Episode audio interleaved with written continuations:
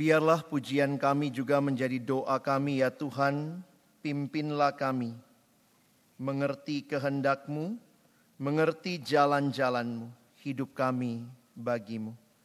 Malam hari ini biarlah firman-Mu kembali menerangi hati kami, biarlah firman-Mu menyapa setiap kami, sehingga semua yang menjadi pergumulan kami boleh terbuka di hadapan Tuhan, Allah yang mengasihi kami, Allah yang berjanji akan membaharui kami, Allah yang senantiasa nyata kasih-Mu bagi kami. Kembali kami akan membuka firman-Mu, bukalah juga hati kami. Jadikanlah hati kami seperti tanah yang baik, supaya ketika benih firman Tuhan ditaburkan boleh sungguh-sungguh berakar, bertumbuh dan juga berbuah nyata di dalam hidup kami. Berkati hamba-Mu yang menyampaikan, setiap kami yang mendengar, Tuhan tolonglah kami semua.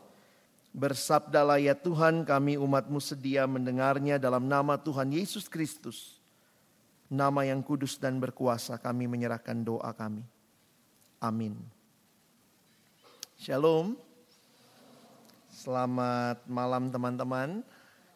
Sesi-sesi perjuangan ya. Cuma dua kemungkinan, kalian tertidur atau saya yang tertidur. Ya, mari saling menjaga ya. Baik, malam hari ini kita sama-sama akan melihat satu tema, yaitu tentang kegagalan sang pemimpin. Kita lihat Matius 16. Matius 16 kita akan melihat di dalam ayat 21 sampai 28. Sebenarnya ini masih berkaitan dengan yang tadi pagi teman-teman kita sudah bahas ya. Mari lihat Matius pasal yang ke-16 ayat 21 sampai ayat yang ke-28. Teman-teman pria baca ayat 21, yang wanita baca ayat 22, kita bergantian sampai ayat yang ke-28. Pria akan mulai setelah saya baca judulnya. Pemberitahuan pertama tentang penderitaan Yesus dan syarat-syarat mengikut Dia.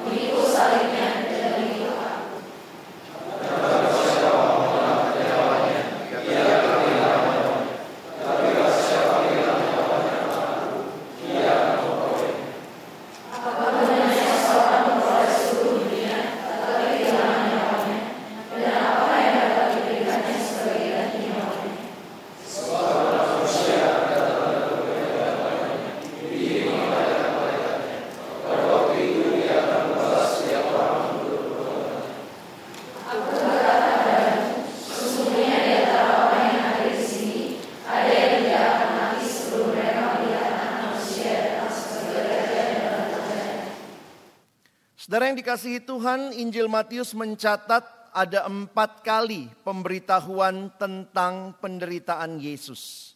Agak berbeda dengan Injil yang lain, Injil Matius mencatat sampai 4 kali, sementara Injil yang lain hanya mencatat 3 kali. Coba lihat sebentar, yang pertama dicatat di Matius 16 ini, itu pemberitahuan pertama. Di mana pemberitahuan kedua? Maju sedikit. 17 ayat yang ke-22. Ini pemberitahuan kedua. Di mana yang ketiga? Maju agak banyak. 20 ayat yang ke-17. Pemberitahuan ke-3. Di mana pemberitahuan keempat? Ayo, yang duluan ketemu berarti besok boleh pulang. Ya besok kan selesai acaranya, boleh pulang ya. Di mana yang keempat? Di mana? 26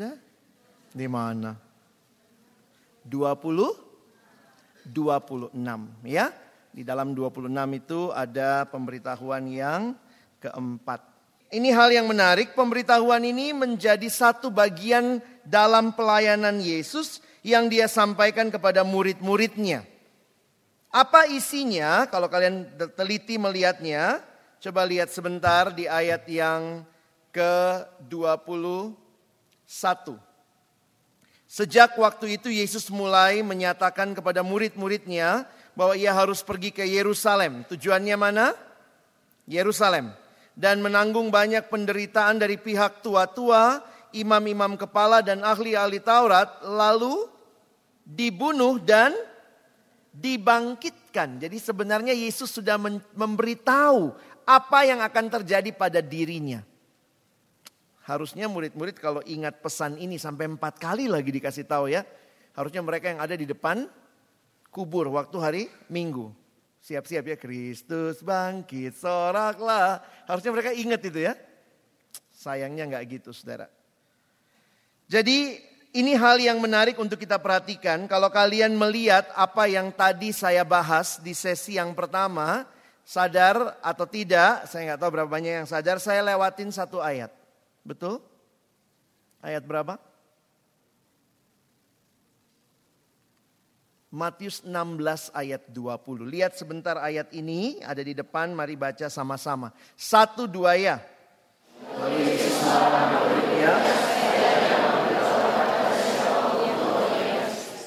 Loh, tadinya jawaban Petrus benar atau tidak? Oh benar, karena itu bukan jawaban hasil pemikirannya. Tetapi Allah menyatakan bahwa Yesus adalah Mesias, anak Allah yang hidup. Tetapi kenapa di dalam ayat ini dilarang, jangan kasih tahu ya. Jadi kalau teman-teman memperhatikan ada banyak penafsiran. Tapi saya lihat lebih tepat jika kita kaitkan dengan bagian persis di bawahnya.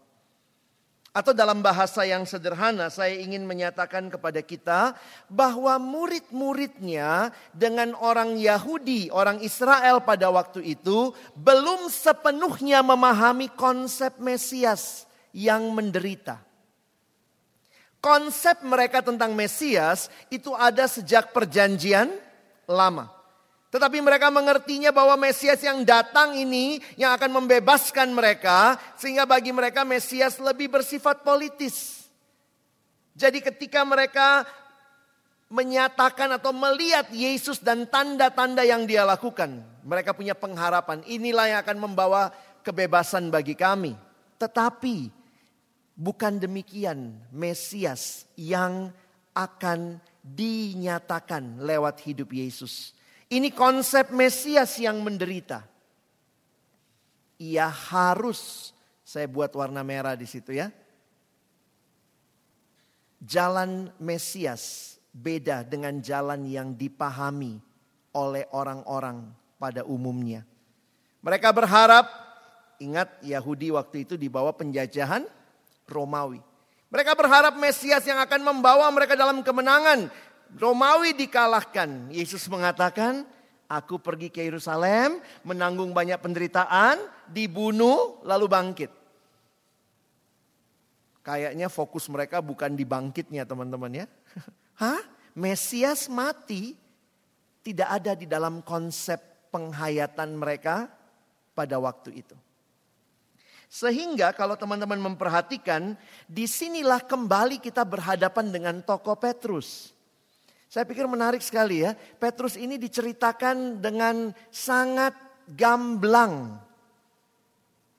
Kenapa saya katakan sangat gamblang? Ingat, Petrus itu sokoguru jemaat. Sokoguru artinya berarti leader.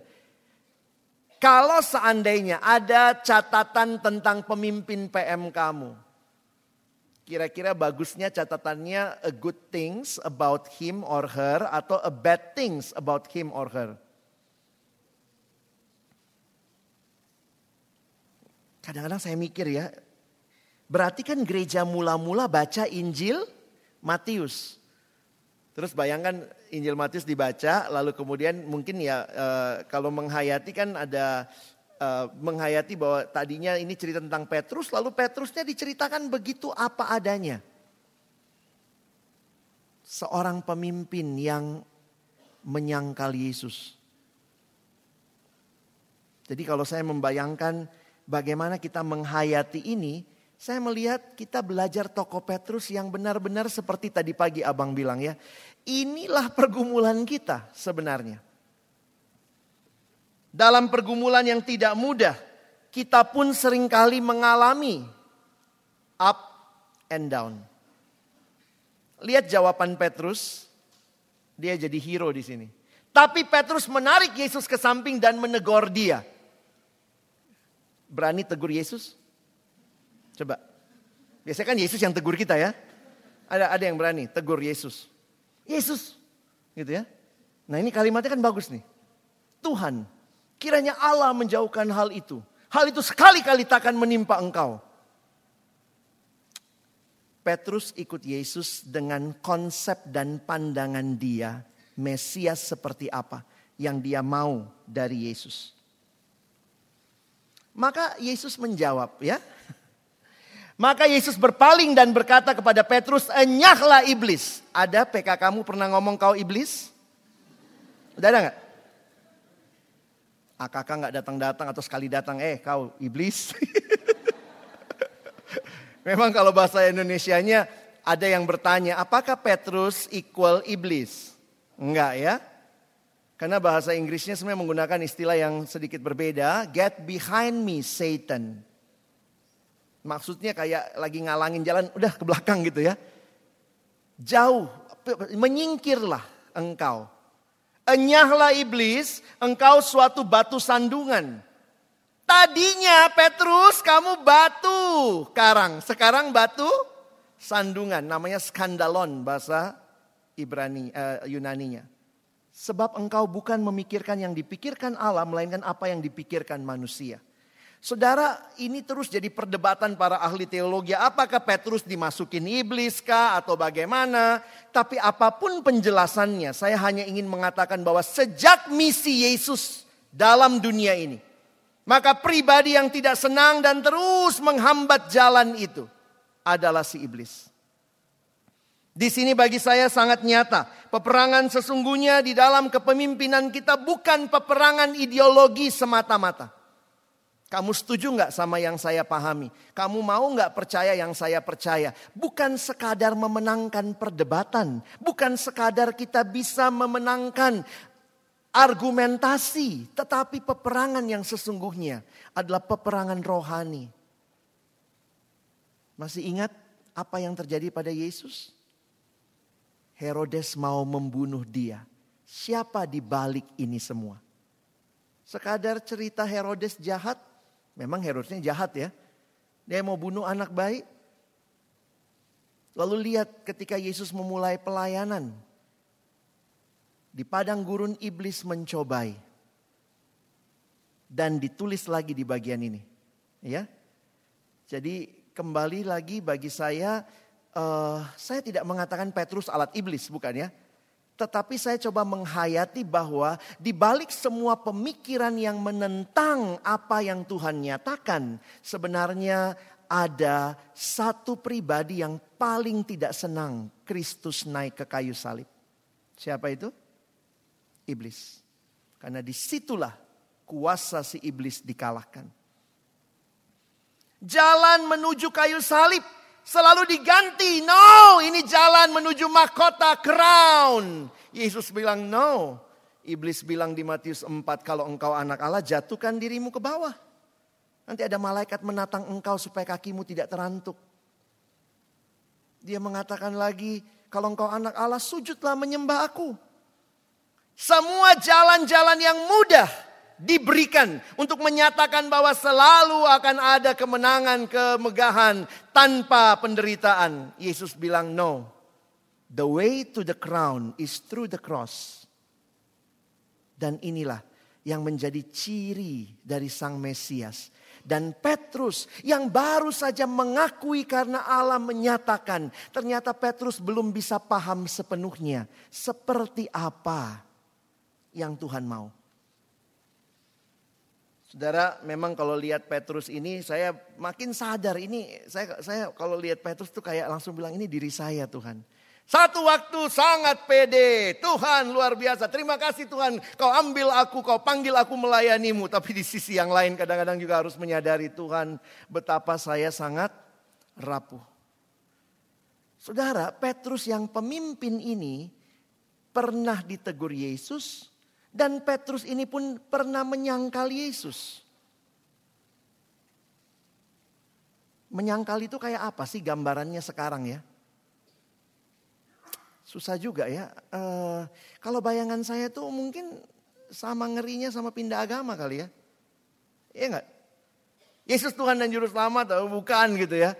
Memang ada yang bilang tapi gak persis mirip kayak pindah agama. Kalau pindah agama kan dia gak percaya lagi begitu. Tapi realitanya juga ada yang pindah balik lagi gitu ya. Makanya jangan cepat menghakimi orang yang pindah agama begitu ya. Karena ini realita manusia yang di dalam kelemahan kita. Betapa rapuhnya kita melakukan kehendak Allah. Ada dua bagian yang saya mau kita baca sebentar. Coba melihat kisah penyangkalan Petrus.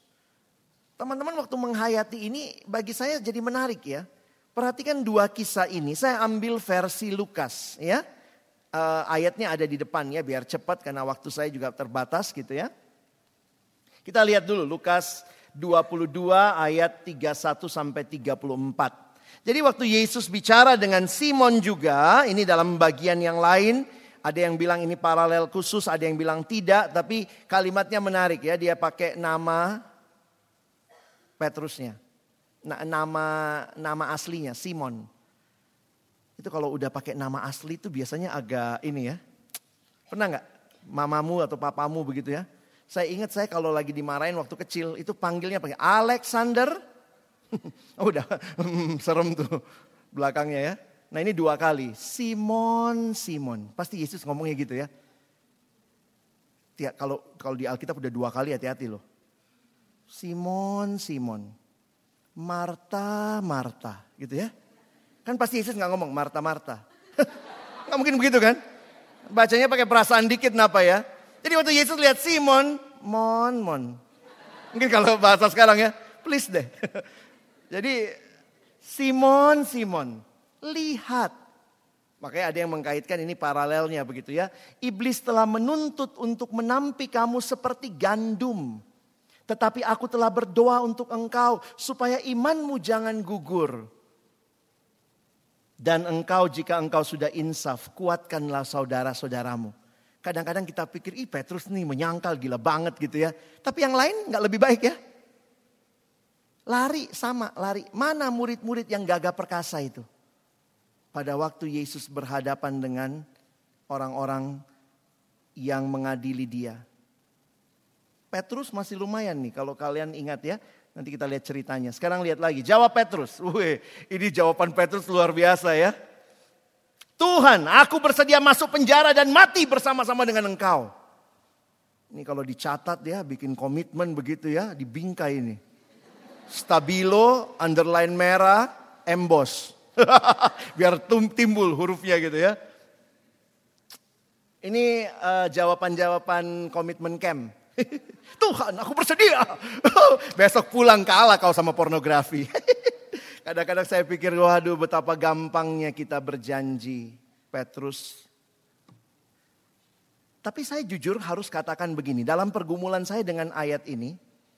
Teman-teman saya pernah tulis satu artikel waktu saya beberapa tahun yang lalu. Saya bilang begini. Paling tidak waktu Petrus ngomong ini itulah yang dia yakini. Dia benar memang mau mati kok buat Tuhan.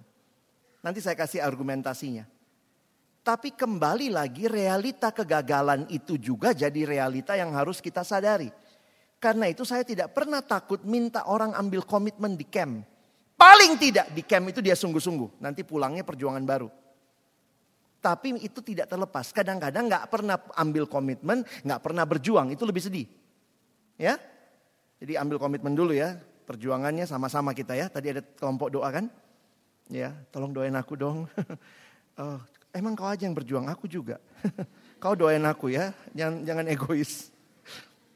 Nah, Yesus jawabnya realistis. Saya pikir Yesus juga gak bilang, memang dasar kau ngomong besar gitu. Yesus gak gitu-gituin ya. Kita kadang-kadang kesel juga kalau gitu ya, udah ambil komitmen digitu-gituin, dikata-katain. Tapi Yesus ngomongnya agak ya sarkas dikit kali ya. Aku berkata kepadamu Pet, hari ini, ini kalimat Yesus menarik nih. Hari ini ayam tidak akan berkokok sebelum engkau 3 kali berkokok. Kira-kira gitu ya. Kau 3 kali berkokok ayam sekali Petrus. Kau kalah sama ayam gitu ya. Loh, Tuhan udah tahu loh. Saya waktu menghayati cerita ini, Tuhan sudah tahu Petrus akan menyangkal. Tapi anugerah yang sama Dia berikan untuk seorang seperti Petrus. Engkau dan saya tidak lebih baik dari Petrus. Banyak hal mungkin tanpa kita sadari, kita pun sudah menyangkal Dia. Dan Tuhan tahu aku bisa menyangkal Dia. Cerita ini selesai di sini. Lalu kemudian ini scene realitinya ya. Ayat 54 sampai 62. Kita lihat sama-sama ya. Lalu Yesus ditangkap dan dibawa dari tempat itu. Ia digiring ke rumah imam besar dan Petrus mengikut dari jauh.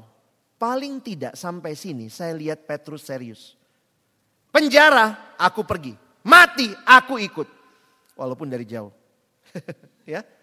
Nah, di tengah-tengah halaman rumah itu orang memasang api dan mereka duduk mengelilinginya. Ingat waktu itu gak ada lampu taman ya.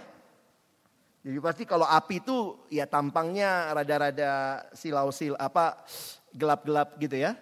Petrus juga duduk di tengah-tengah mereka, ikut dia kongko di situ. Teman-teman jangan lupa loh, Yesus kan ditangkap malam itu. Lalu Yesus ditangkap, dibawa, lalu kemudian kalau kalian perhatikan, sebenarnya ceritanya ini pengadilan yang luar biasa terjadi tengah malam. Benar kan? Kira-kira jam berapa Yesus ditangkap? Ayo. Yesus ditangkap kira-kira jam berapa? Dari taman Getsemani habis dia berdoa, kira-kira selesai doa jam berapa? Kayak kita selesai sesi lah ya gitu.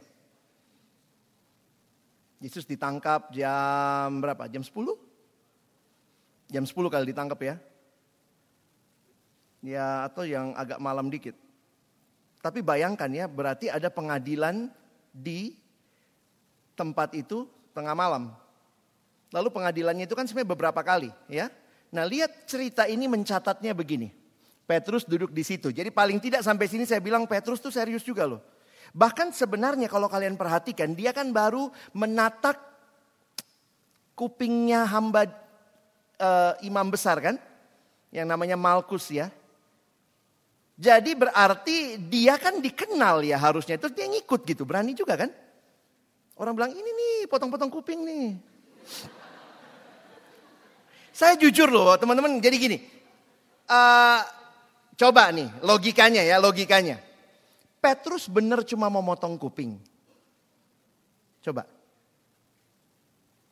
Jadi bagi saya Petrus tuh berani mati buat Yesus, paling tidak di Taman Getsemani terbukti dia ambil pedang lalu dia apa memang target malam itu kuping cetek gitu. Set. Petrus lagi enggak mau bikin sop kuping menurut saya. Saya ngelihat dia mau bunuh loh. Sorry ya, saya mungkin nafsirnya kejauhan, tapi dalam penghayatan saya enggak mungkin kan cuma buat potong kuping kan. Jadi dibilang dia berani. Aku mati buat kau, bahkan aku matiin orang yang matiin kamu. Kira-kira gitu ya. Dan dia ikut dari jauh. Emang Petrus tuh kalahnya sama ayam. Gitu ya. Aduh, chicken banget dah. Aduh, kalau saya pikir-pikir gitu ya, gua banget ya, chicken banget ya.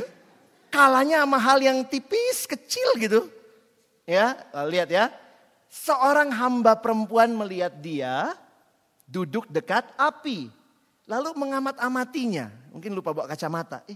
Siapa ini? Nah, kesimpulan hamba perempuan ini juga orang ini bersama-sama dengan dia. Jadi waktu saya menghayati itu, lalu kan Petrus jawabnya itu gila banget gitu ya. Bukan, aku tidak kenal dia. Hamba perempuan. Ini saksi mata pertama. Kayaknya pernah lihat deh waktu itu sama Yesus kan. Yang suka jalan sebelahnya dia. Jadi memang serem juga kalau suka jalan deketnya gitu ya. Kena batunya sekarang. Terus tidak berapa lama kemudian seorang lain melihat dia lalu berkata, engkau juga seorang dari mereka. Lalu Petrus menjawab, bukan, aku tidak. Saya coba menghayati kalau saya jadi Petrus dan teman-teman jadi Petrus, coba hayati. Gimana jawab ini? Gimana kira-kira? Bukan, aku gak kenal dia gitu. Saya kadang kalau Alkitab saya coba imajinasikan. Kira-kira saya menghayati bagaimana pergumulan hati Petrus menyangkal Yesus. Dan bagi saya ini penyangkalan yang disadari. Berapa kali Petrus menyangkal? 3 kali. Tapi ingat ceritanya. Nah, kenapa saya pilih Lukas? Lukas cukup jelas ceritanya. Apa yang menandai Petrus menyangkal 3 kali? Ayam berkokok. Numpang tanya, ayam berkokok jam berapa? Ayo, pernah jadi ayam? Ayam berkokok jam berapa?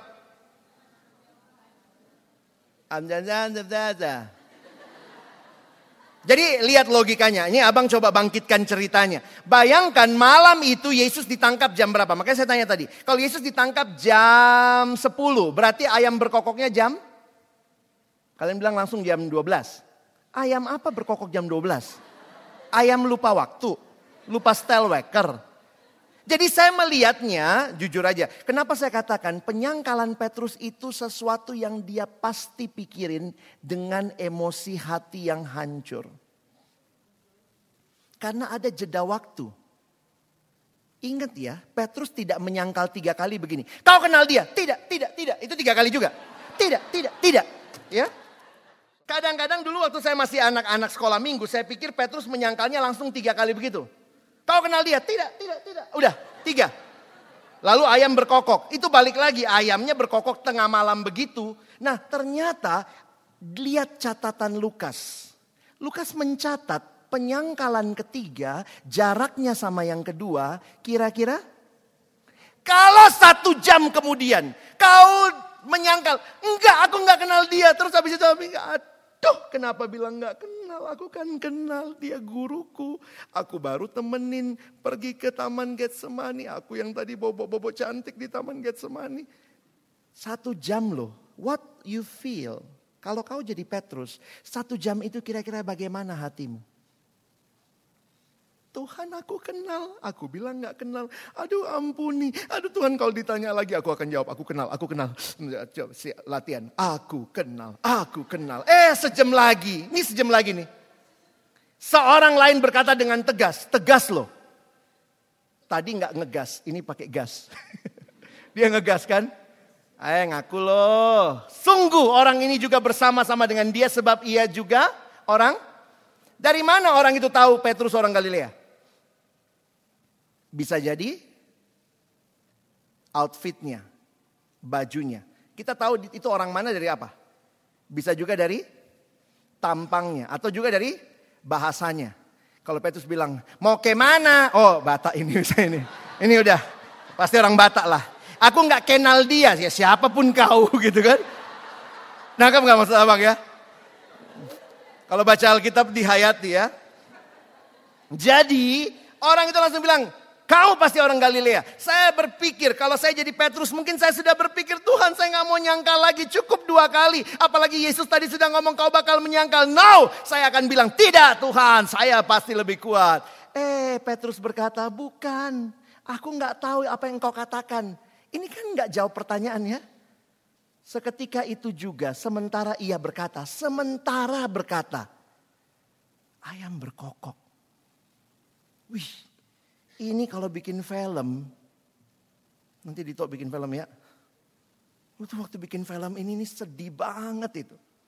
Saya membaca itu saja, teman-teman sangat terharu. Ada kalimat berikutnya di ayat ini, yang adalah sebuah scene yang dicatat oleh Lukas. Dia catatnya begini. Lalu berpalinglah Tuhan memandang Petrus. Menurut tradisi bahwa Yesus di dalam pengadilan. Petrus di luar, di perapian. Gimana mandangnya? Saya lagi mikir, Yesus mungkin juga di dalam gak dengar ya. Tapi ketika Petrus mengatakan begitu, Yesus cuman gini. Kayak apa hatimu? Ketika kau lihat wajah Tuhan yang mengasihimu, berpaling dan melihat engkau yang menyangkal dia. Bagi saya hancur hati saya. Tuhan, ini orang yang tadinya batu karang, sekarang jadi batu sandungan. Maka teringatlah, tambah lagi ini ya. Aduh, Lukas itu nyatetnya detail ya. Ditambah memori. Ini kalau bikin film tiba-tiba kan udah Yesus mandang begini terus bikinnya apa? Hitam putih ya, mesti hitam putih atasnya. Set. Sebelum ayam berkokok pada hari ini engkau telah 3 kali menyangkal aku.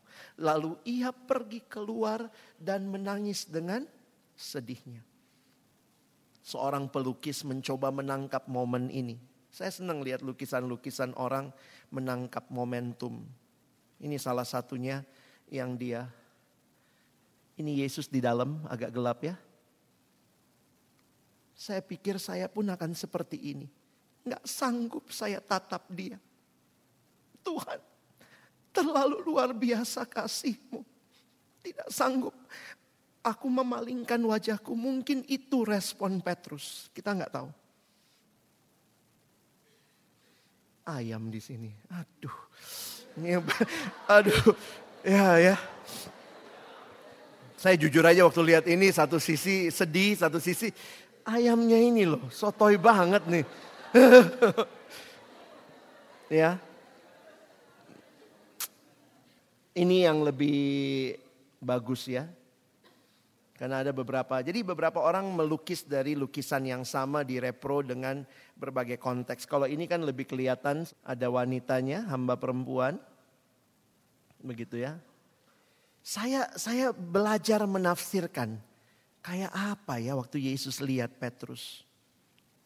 Wah, ada satu film Yesus yang menangkap scene ini dengan sangat baik.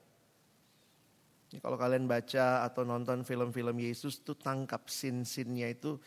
Saya pikir itu menggambarkan respon-respon kita.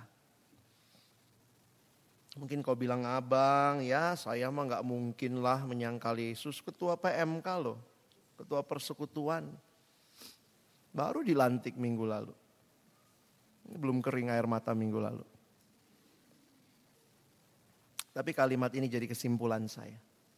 Kita mungkin tidak menyangkal Yesus dengan kata-kata kita seperti Petrus. Tapi kehidupan kita yang terus-menerus menikmati dosa menjadi bukti nyata. Kita juga telah menyangkali dia melalui tingkah laku dan perbuatan kita. Jangan pikir kau lebih baik dari Petrus. Mungkin bukan dengan perkataan. Tapi lihat lagi hidup kita. Sudahkah kita benar-benar hidup bagi dia? Lagu Murnikanku tadi waktu nyanyi saya menghayati ya. Lagu itu ditulis oleh teman kami, Mas Gito. Sama-sama kami di RK3. Bang Niko juga ada kali ya RK3 ya. Kita ada di Masada waktu itu. Dan Gito memang Tuhan kasih gift menciptakan lagu. Ada beberapa lagu dia. Gito adalah ketua dari LLC IISIP ya. Kampus IISIP. Dia menciptakan lagu itu. Lumayan viral juga. Dan bagi saya itu satu penghayatan yang dalam. Tuhan, ku datang tertunduk malu. Kau lihat kedalaman hatiku. Murnikanku. Tekad di hatiku agar ku tersadar. Hati-hati dengan dosa. Hai pemimpin PMK, hati-hati dengan dosa. Dosa menyusup perlahan-lahan.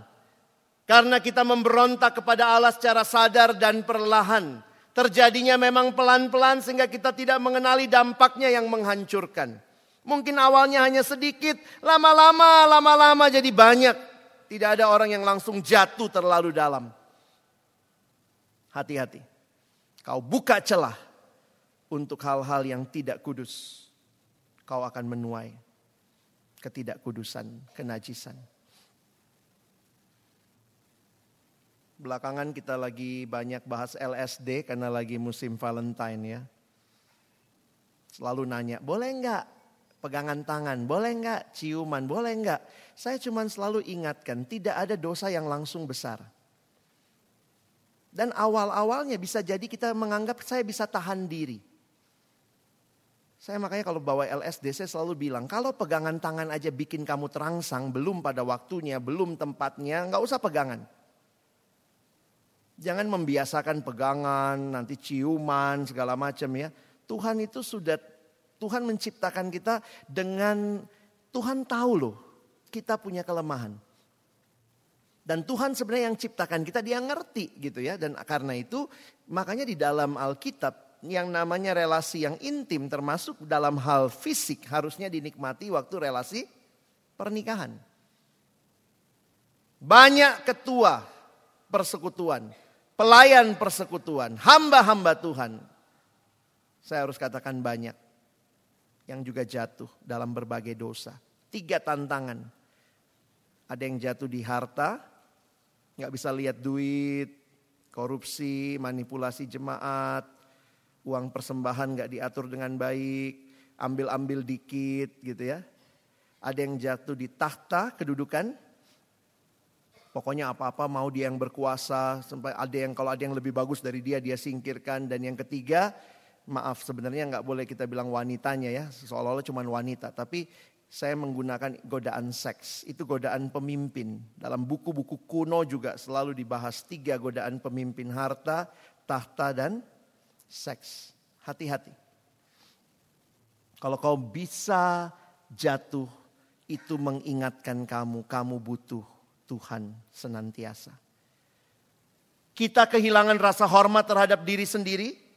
Orang yang jatuh dalam dosa kehilangan kemampuan untuk berpikir sehat, kehilangan kemampuan untuk berkata jujur, kehilangan kemampuan untuk memberi, kehilangan kemampuan untuk mengasihi, dan kemampuan untuk hidup kudus. Teman-teman, waktu saya renungkan semua yang merah-merah ini, bukankah ini pelayan? Pelayan itu orang yang harusnya berpikir sehat, punya rasa hormat sama diri, sama orang lain, bisa berkata jujur, bisa memberi, bukan buat dirinya saja, bisa mengasihi, bisa hidup kudus. Maka bayangkan, kalau dosa jadi bagian kita, maka semua ini tidak bisa kita lakukan dengan tulus. Atau saya simpulkan dengan kalimat begini, kalau kita tidak selesai dengan dosa kita, sebenarnya kita belum siap melayani. Tapi apakah saya bisa selesai dengan dosa saya, Bang? Paling tidak ada perjuangan. Itu yang membedakan. Kalau kau menyerah sama dosa-dosa. Sudahlah Bang, aku memang hidupnya memang dari dulu gak kudus. Ya sudahlah, sekarang aku jadi ketua PMK gak apa-apalah. Kan gak ada yang tahu. Orang gak lihat saya di kamar kayak apa. Orang gak lihat isi hatiku. Tapi saya sekali lagi harus katakan kalau dosa menggerogoti hidup kita. Karena dosa itu sistemnya, akarnya aku. Orang yang hidup dalam dosa selalu aku. Titiriri teman-teman. Mati-matian untuk diri sendiri. Karena itu orang yang hidup dalam dosa akan sulit melayani. Karena melayani itu fokusnya bukan diri. Tapi Allah dan orang lain. Karena itu. Kalau engkau mau dipakai oleh Tuhan. Bagi pelayanannya. Bereskan dosamu. Akui kegagalanmu. Percaya Tuhan sanggup mengampunimu, memulihkanmu. Sampai sini saya harap kita mengerti. Karena habis ini kita akan bicara bagaimana jadi murid dan pemimpin yang ikut Yesus. Tapi sampai titik ini saya mau kita refleksi sebentar. Lihat nih, kalau saya gak beres dengan dosa-dosaku, saya akan sulit melayani. Saya ingat kalimat Bapak Mangapul Sagala. Dalam satu camp waktu saya mahasiswa, dia katakan kalimat begini. Hai pelayan Tuhan, kalau kau tidak bisa menyuruh dosa keluar dari hidupmu. Jangan pernah mikir kau akan bisa minta dosa keluar dari hidup orang yang kau layani. Bereskan dosamu, maka kau bisa bilang tinggalkan dosa. Tapi kalau kau tidak beres dengan dosamu, kau pelihara itu, kau simpan itu, pelayananmu tidak ada kuasa. Kuasa pelayanan bukan dari suara yang keras. Kuasa pelayanan bukan dari penampilan yang baik. Kuasa pelayanan bukan dari PowerPoint yang manis disiapkan. Kuasa pelayanan dari hidup kudus di hadapan Allah dan sesama. Makanya saya jujur aja, kalau setiap kali ada camp besar seperti ini, saya kadang pikir, Tuhan tolong saya. Bukan cuma kalau camp besar juga, waktu saya mimpin PJ pun, biarlah yang berdiri adalah orang yang betul-betul tolong aku Tuhan. Aku lemah tanpa kekuatan. Kadang mau naik bawa firman di PJ masih ingat, aduh tadi berantem. Misalnya kalau yang paling dekat kan sama istri ya. Jangan pikir suami istri, hamba Tuhan, staf perkantas gak pernah berantem. Pernah juga kan. Kadang-kadang kalau gitu, aduh udah pas lagu firman, aduh Tuhan, aduh aku mau ampuni. Emang tadi aku juga ada salahnya. Jadi kadang-kadang sebelum firman itu kirim WA sama istri, maafin aku ya. Kuasa itu tidak datang dari suara kita yang kencang. Kadang-kadang orang suka bilang, iya kami ngundang Bang Alex, Bang Niko, kenapa suaranya kencang? Gile, kuasa itu tidak datang dari suara yang kencang. Dan kalau engkau mau dipakai Tuhan, pelihara hidup yang kudus. Karena kuasa pelayanan itu datang dari situ. Bagaimana doa-doa di kampus bergairah ketika pengurus-pengurus berjuang hidup kudus. Dimulai dari mana? Kiranya dimulai dari kalian para pemimpin PMK. Dari mana pelayanan di kampus bergairah? Ada hati yang terus menantikan Tuhan. Mau diubahkan oleh Tuhan. Hanya ketika pemimpin-pemimpinnya juga mulai mencari Allah. Sungguh-sungguh. Jangan minta dosa keluar dari hidup orang lain. Sebelum engkau sendiri bereskan hidup dan dosamu. Keluarkan jika itu tidak berkenan kepada Tuhan. Kita bisa jatuh, bisa, tapi jangan takut ambil komitmen. Karena komitmen menolong kamu untuk punya kerinduan, tekad. Tuhan tahu aku pasti bisa gagal lagi. Ini bukan penghiburan asik, bisa gagal, bukan ya. Tapi setiap kali saya ingat ayat ini, saya selalu ingat peristiwa tadi. Yesus berpaling. Ingin rasanya hati itu. Setiap kali dia berpaling, aku pun membalas tatapannya. Tuhan, terima kasih, aku mengasihimu. Bukan berpaling lagi karena malu. Tuhan, malu banget. Aku gak sanggup menatap engkau. Itu yang dilukiskan tadi. Kalau udah beres, kita maju. Karena ini sekarang bicara bagaimana jadi pemimpin yang melihat ke depan, mengikut Yesus jadi muridnya. Ayat yang kita akan lihat, pemimpin seperti apa yang dipanggil Yesus? Ayat 24. Kita baca lagi ya, 1, 2, ya.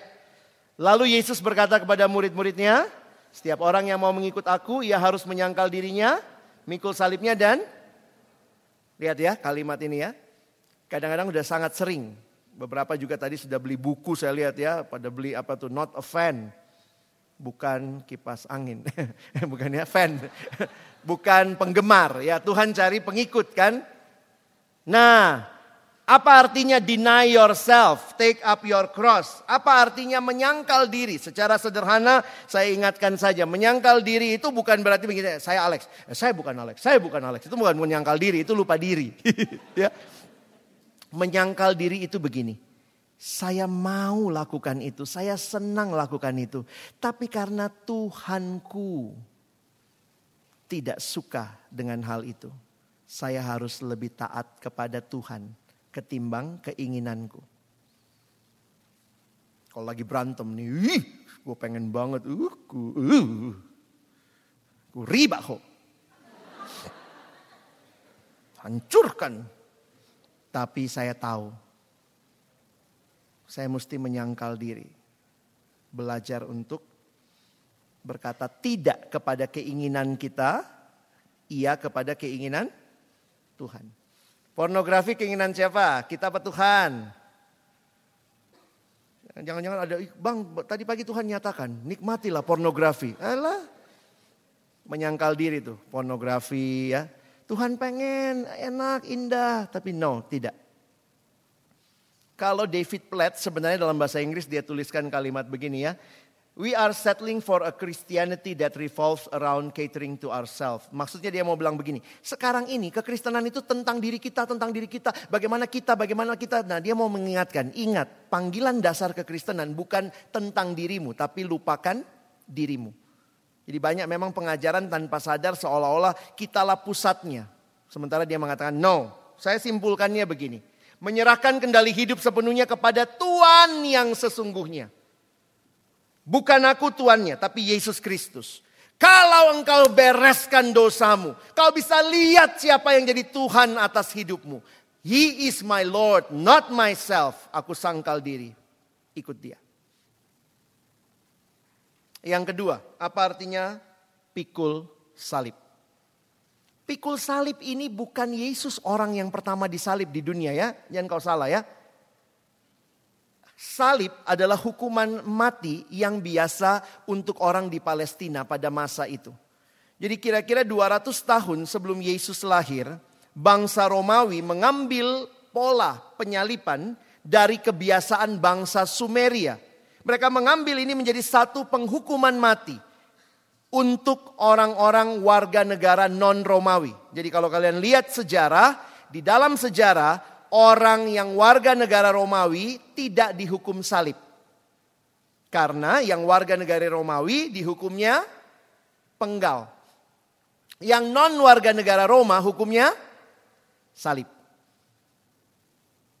Paulus dalam sejarah dicatat dia tidak mati disalib. Karena dia warga negara Roma, matinya dipenggal. Enakan mana, dipenggal apa disalib? Sama-sama mati. Cuma memang salib itu tuh ada satu upaya mempermalukan. Makanya orang yang pikul salib ini ternyata waktu saya pelajari penyalipan begitu ya. Penyalipan itu satu tradisi di mana orang ini akan mengarak salibnya sendiri menuju ke tiang penyalipan. Dan itu akan melewati rute paling jauh dari kota itu. Dia muter teman-teman. Jadi jangan pikir dia shortcut gitu. Itu bukit Golgota. Ya udah langsung gitu ya. Enggak. Dia akan muterin rute terjauh. Karena apa? Itu sekaligus jadi tontonan. Pemerintah Roma mau bilang apa? Kalau kamu melakukan kejahatan yang sama. Kayak begini nih. Kan itu orang itu akan melewati daerah paling jauh. Jadi murid Yesus pada masa itu udah biasa lihat orang pikul salib. Karena waktu Matius 16. Yesus sudah disalib belum? Dan ayat ini bukan nubuat. Aku akan disalib. Enggak. Yesus ngomong, mau ikut aku? Berarti kamu sangkal diri pikul salib. Apa artinya pikul salib? Bagi saya satu fokus yang jelas. Mati. Pikul salib tidak ada lain. Mati. Ini mau menunjukkan kepada kita. Bahwa yang menjadi poin utama kita mengikut dia. Berapapun harga yang dibayar. Ada komitmen. Memikul salib, mengikuti Yesus berapapun harga yang harus dibayar. Gak bisa kan lagi pikul salib. Mendung. Bentar ya ngangkat jemuran pulang dia. Gak bisa. Orang yang pikul salib jelas tujuannya. Dan yang terakhir mengikut aku. Ikut aku. Saya lanjut sedikit ayatnya. Saya kasih konteks aja. Yesus ngomong begini lagi. Karena barang siapa mau menyelamatkan nyawanya, ia akan kehilangan nyawanya. Lalu dia bilang, apa gunanya seorang memperoleh seluruh dunia ini? Saya simpulkannya begini ya, saya sudah buat dalam kesimpulan. Jadi ayatnya, ini kesimpulannya. Kita baca, 1-2 ya. Sebagaimana Yesus taat hingga mati di atas kayu salib, demikian juga setiap muridnya harus siap sedia menghadapi kemungkinan yang sama. Melepaskan segalanya demi, siap lepaskan segalanya. Jangan dulu bilang, Tuhan aku mau kasih nyawaku buat engkau. Mungkin Tuhan lagi gak butuh nyawamu. Tuhan cuma bilang, tinggalkan dulu pornografimu. Itulah langkah paling sederhana. Mau bilang mau ngasih nyawa, porno aja gak lewat. Mau ngasih nyawa, Tuhan bilang tunggu dulu. Belajar mengampuni dulu. Enggak apa-apa Tuhan, aku mau kasih nyawa, aku enggak mau ngampuni dia. Tuhan bilang, aku belum butuh nyawamu, ampuni dulu dia. Ada ayat lagi. Sebab anak manusia akan datang dalam kemuliaan Bapaknya diiringi malaikat-malaikatnya. Ini bicara apa? Perhatikan kalimat ini, pria baca. 1, 2, ya. Ini merupakan peringatan serius dari Tuhan Yesus tentang keputusan penting yang harus diambil setiap orang. Suatu hari kelak kita akan mempertanggungjawabkan keputusan kita itu kepada Yesus sendiri. Hingga tiba harinya kerajaan Allah ditegakkan sepenuhnya di bumi. Jadi lihat ayatnya tadi itu ya. Pada waktu itu ia akan membalas setiap orang menurut perbuatannya. Ini serius. Nah, ayat berikutnya bikin bingung. Aku berkata kepadamu sesungguhnya di antara orang hadir di sini ada yang tidak akan mati sebelum mereka melihat anak manusia datang sebagai raja dalam kerajaannya. Ada kalian yang dari ayat ini? Aku yang waktu itu sama Yesus gitu ya. Banyak penafsir mencoba mempertentangkan apa sih yang dimaksud. Apakah berarti ada orang yang gak mati sampai hari ini? Tapi nampaknya tidak. Lalu kemudian akhirnya yang diterjemahkan atau ditafsirkan adalah apa artinya melihat anak manusia datang sebagai raja dalam kerajaannya. Display yang paling luar biasa bagi murid-murid tentang kerajaan Allah itu kapan? Di dalam masa gerejanya. Jadi banyak yang mengkaitkan ketika gereja di Kisah Rasul 2 dimulai. Itulah saatnya Allah mendisplay kerajaannya. Karena itu saya menerima tafsiran ini. Ayo wanita baca ya. 1, 2 ya.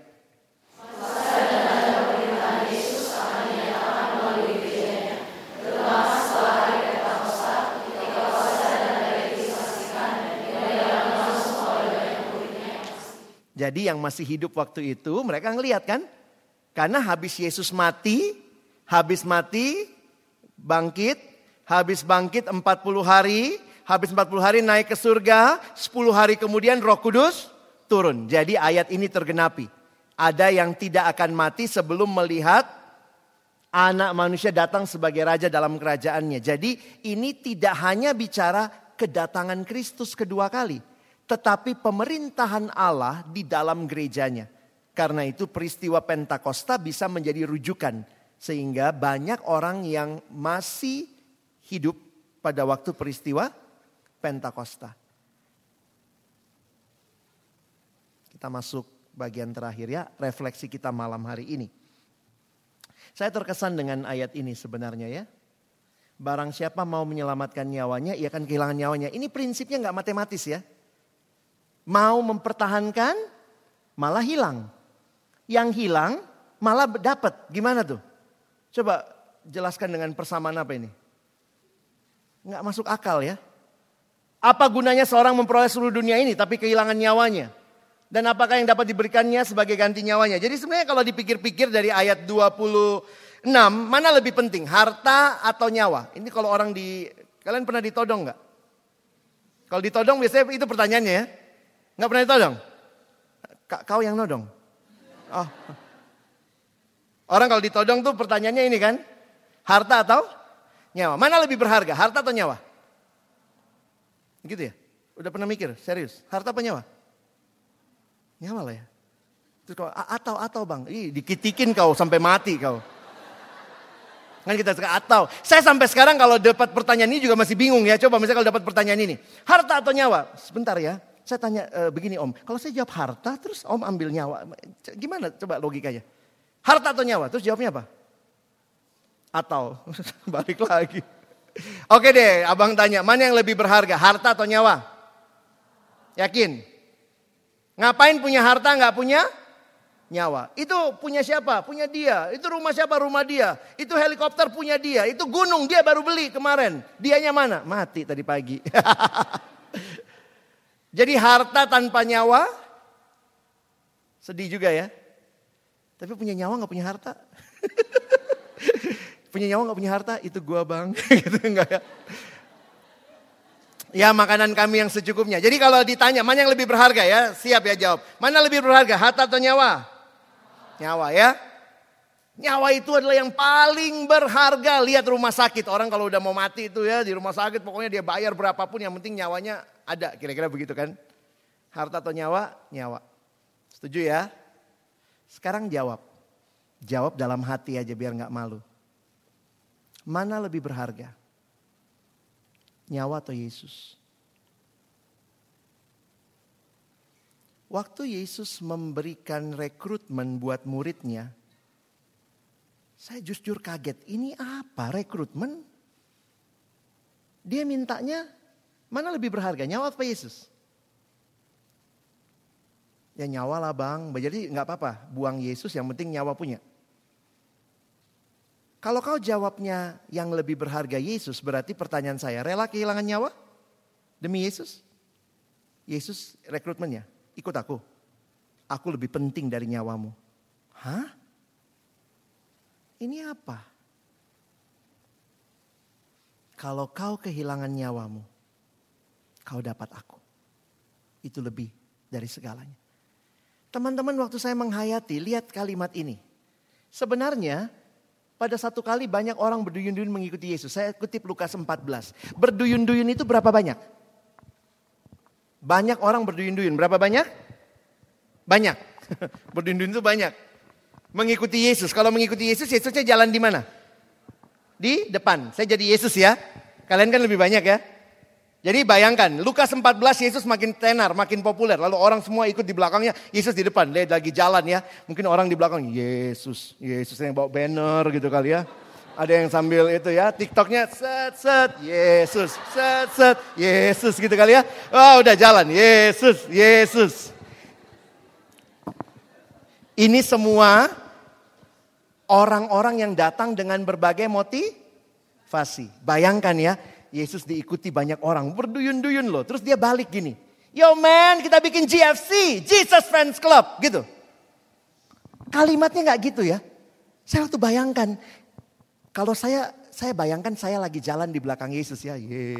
Yesus gitu ya. Terus dia balik nih, dia ngomong, mau ikut aku? Kalau kamu mau ikut aku, kamu harus membenci bapamu, ibumu, istrimu, anak-anakmu, saudara-saudaramu laki-laki atau perempuan. Bahkan nyawamu. Pernah bayangkan kalian jalan di belakang Yesus kira-kira habis dengar kalimat ini? Ini orang gila ya. Syukur-syukur gue ikutin. Siapa elu nuntutnya banyak banget. Atau mungkin kamu langsung gitu. Sorry Tuhan, jemuran, pulang kau. Waktu saya renungkan ini, lama loh teman-teman.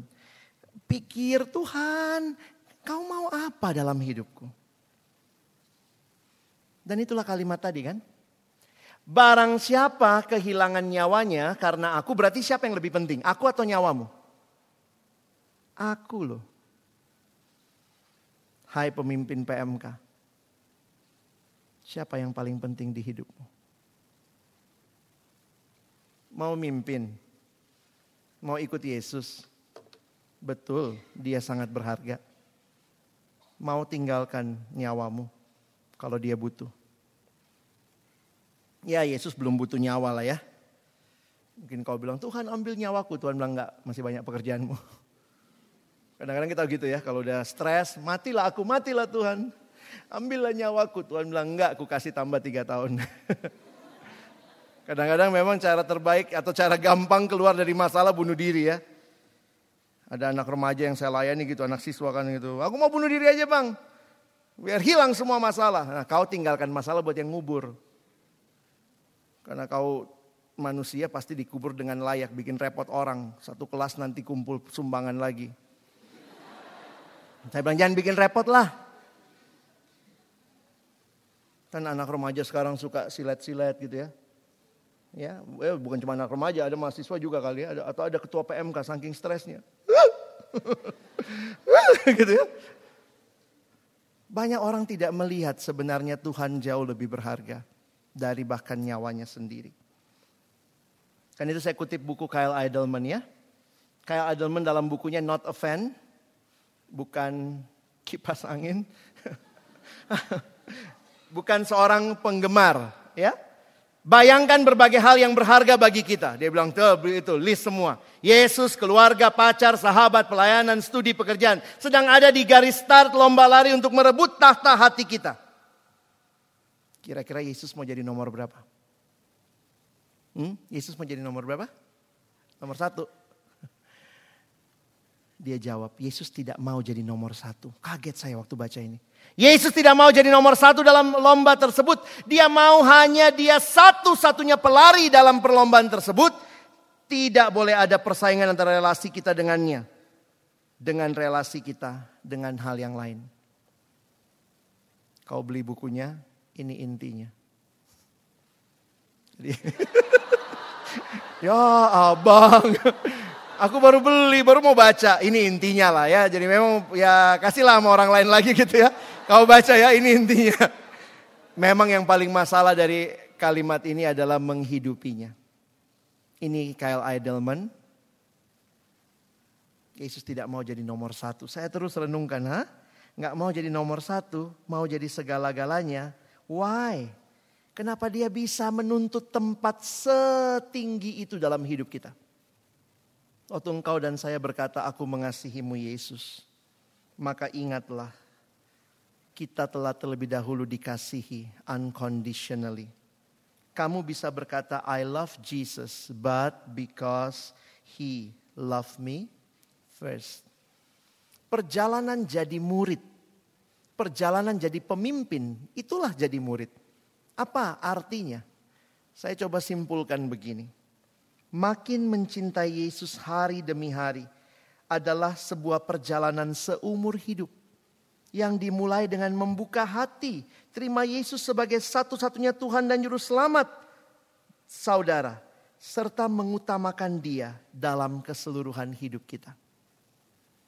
That is the true discipleship.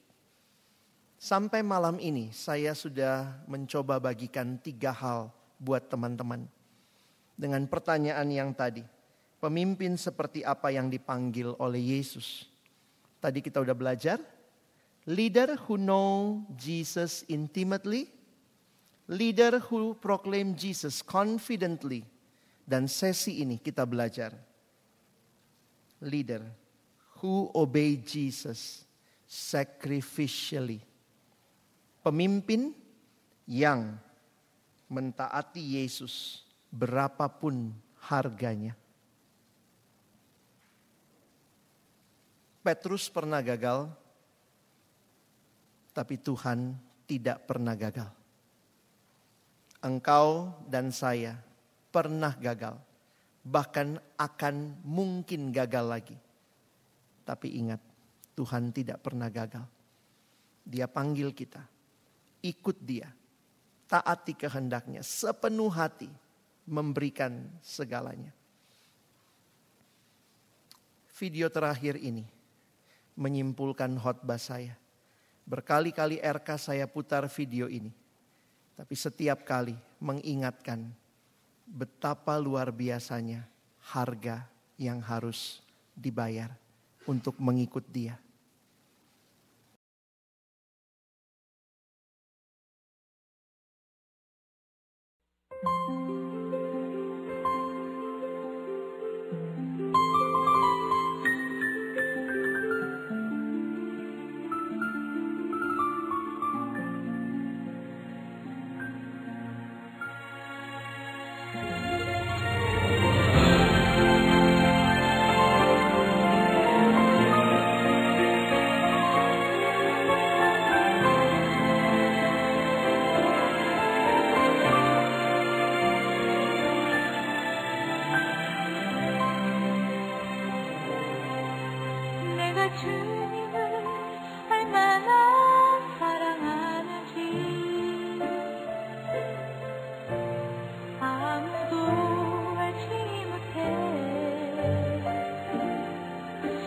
주님을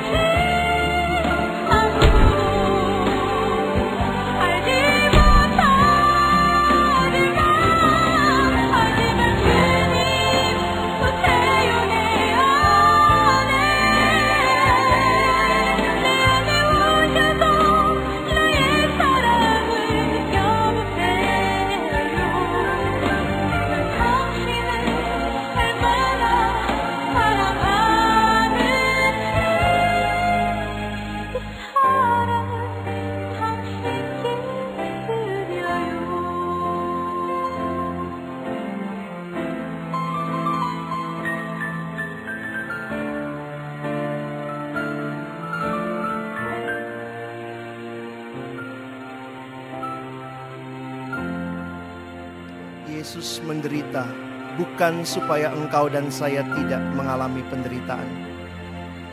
Tetapi ketika engkau dan saya menderita, kita menjadi semakin serupa dengan Dia.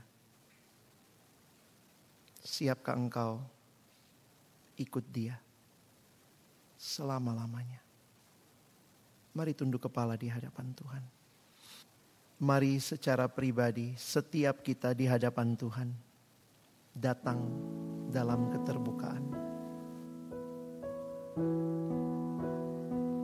Malam ini kalau Tuhan membukakan kepadamu hal-hal yang kau sadari dalam hidupmu, ketidaksetiaanmu, penyangkalan-penyangkalanmu melalui perbuatan-perbuatan yang kau nikmati tapi kau sadar tidak menyenangkan hati Tuhan.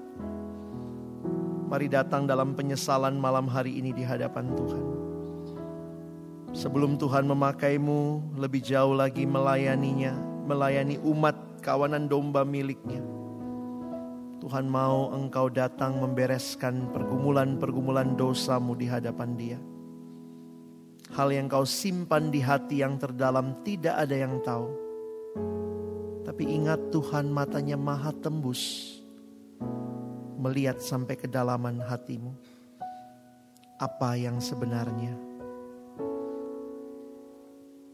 Mungkin kau katakan, Tuhan aku jatuh dan gagal lagi di hal yang sama. Malam ini dengarlah, Tuhan tidak pernah gagal. Berharaplah kepadanya, andalkan kekuatannya. Mungkin kau jatuh dalam pacaran yang tidak kudus. Kau jatuh dalam kenajisan pornografi. Atau mungkin ada luka-luka batin yang selama ini, kepahitan yang kau simpan. Kau sulit mengasihi dengan tulus karena hatimu dikuasai kedengkian, iri hati, benci. Apapun pergumulan, teman-teman datanglah kepada Tuhan. Tuhan yang tahu kita bisa gagal, tapi Tuhan yang hadir di sana merangkul kita.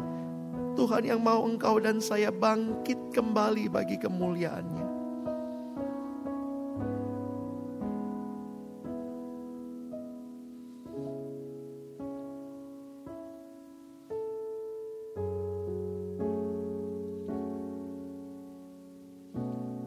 Ambil waktu ini berdoa, akui di hadapan Tuhan.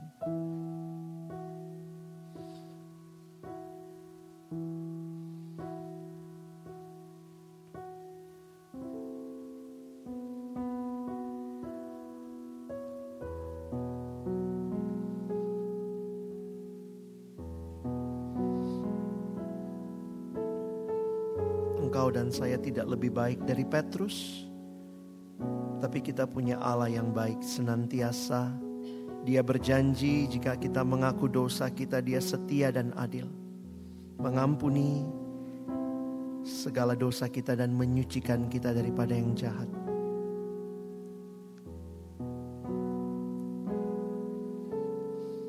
Malam ini di hadapan Tuhan, kalau kau sudah dibereskan dalam dosa-dosamu, Tuhan panggil engkau. Apakah aku yang paling utama di hidupmu? Lagu ini sederhana. Banyak orang bisa menyanyikannya. Saya mau ikut Yesus, saya mau ikut Yesus. Sampai selama-lamanya. Tapi masuk di kalimat, meskipun saya susah. Meskipun saya menderita, saya mau ikut Yesus selama-lamanya. Malam ini, siapkah engkau ikut Yesus? Meskipun susah menderita,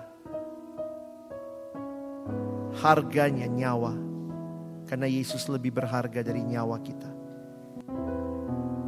Malam ini kalau kau siap ikut Yesus,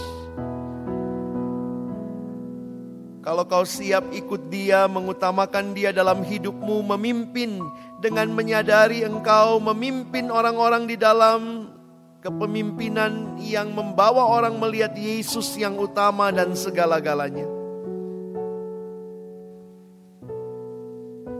malam ini di hadapan Tuhan.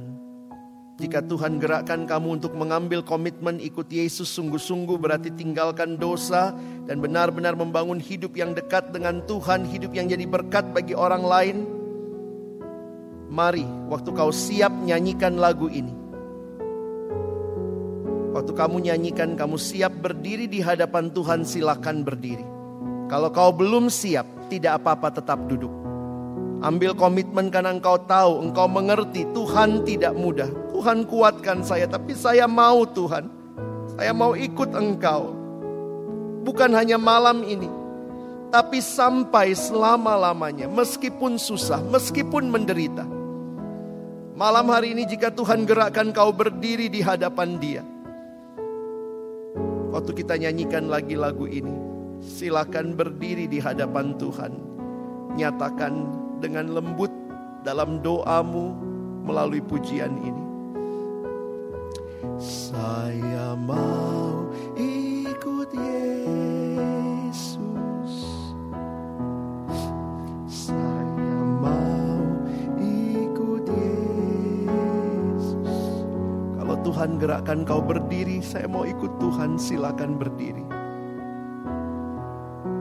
Meskipun susah menderita, meskipun saya susah menderita dalam dunia,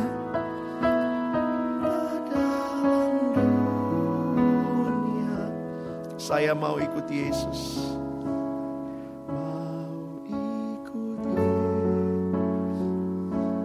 Silakan jika Tuhan gerakkan kau berdiri di hadapan Dia, ambil komitmen ikut Dia sungguh-sungguh. Kau pernah gagal, tapi Tuhan kasih kesempatan kembali. Nyanyikan lagu ini sekali lagi.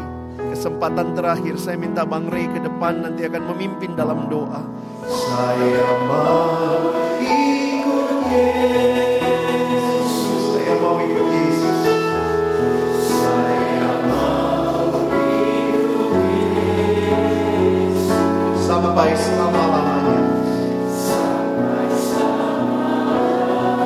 Meskipun saya susah menderita, meskipun saya susah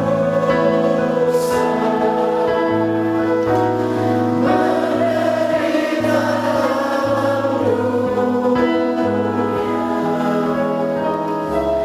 saya mau ikut Yesus. Sampai selamat.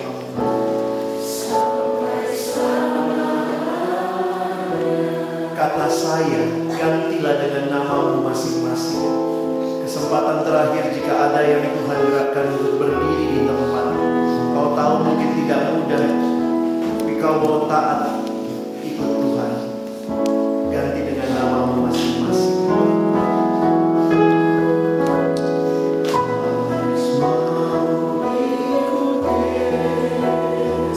Sebutkan namamu di hadapan Tuhan.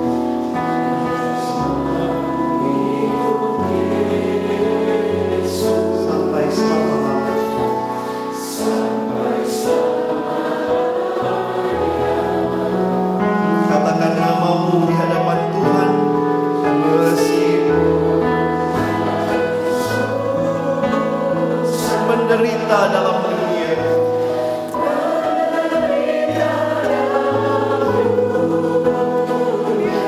sebutkan namamu di hadapan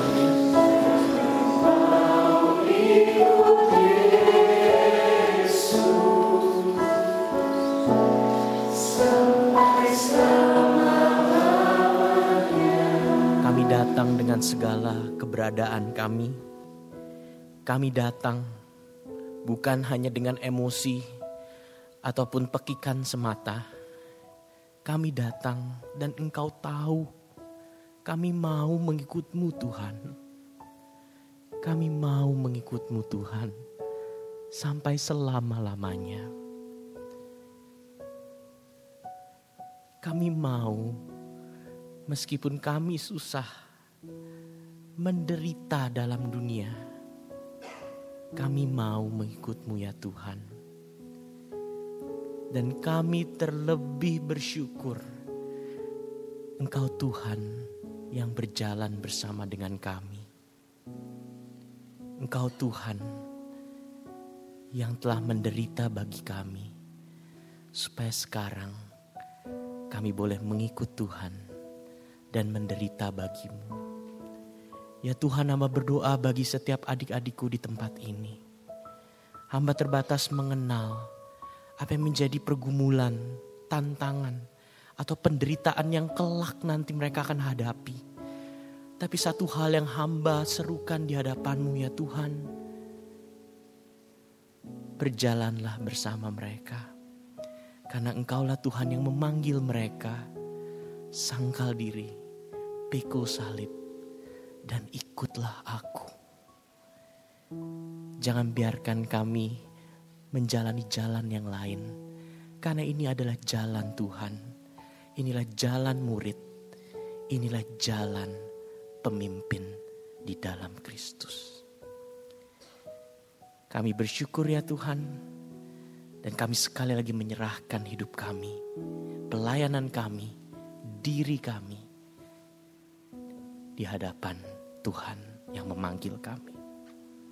Terima kasih Tuhan, di dalam Tuhan Yesus kami berdoa dan mengucap syukur. Amin.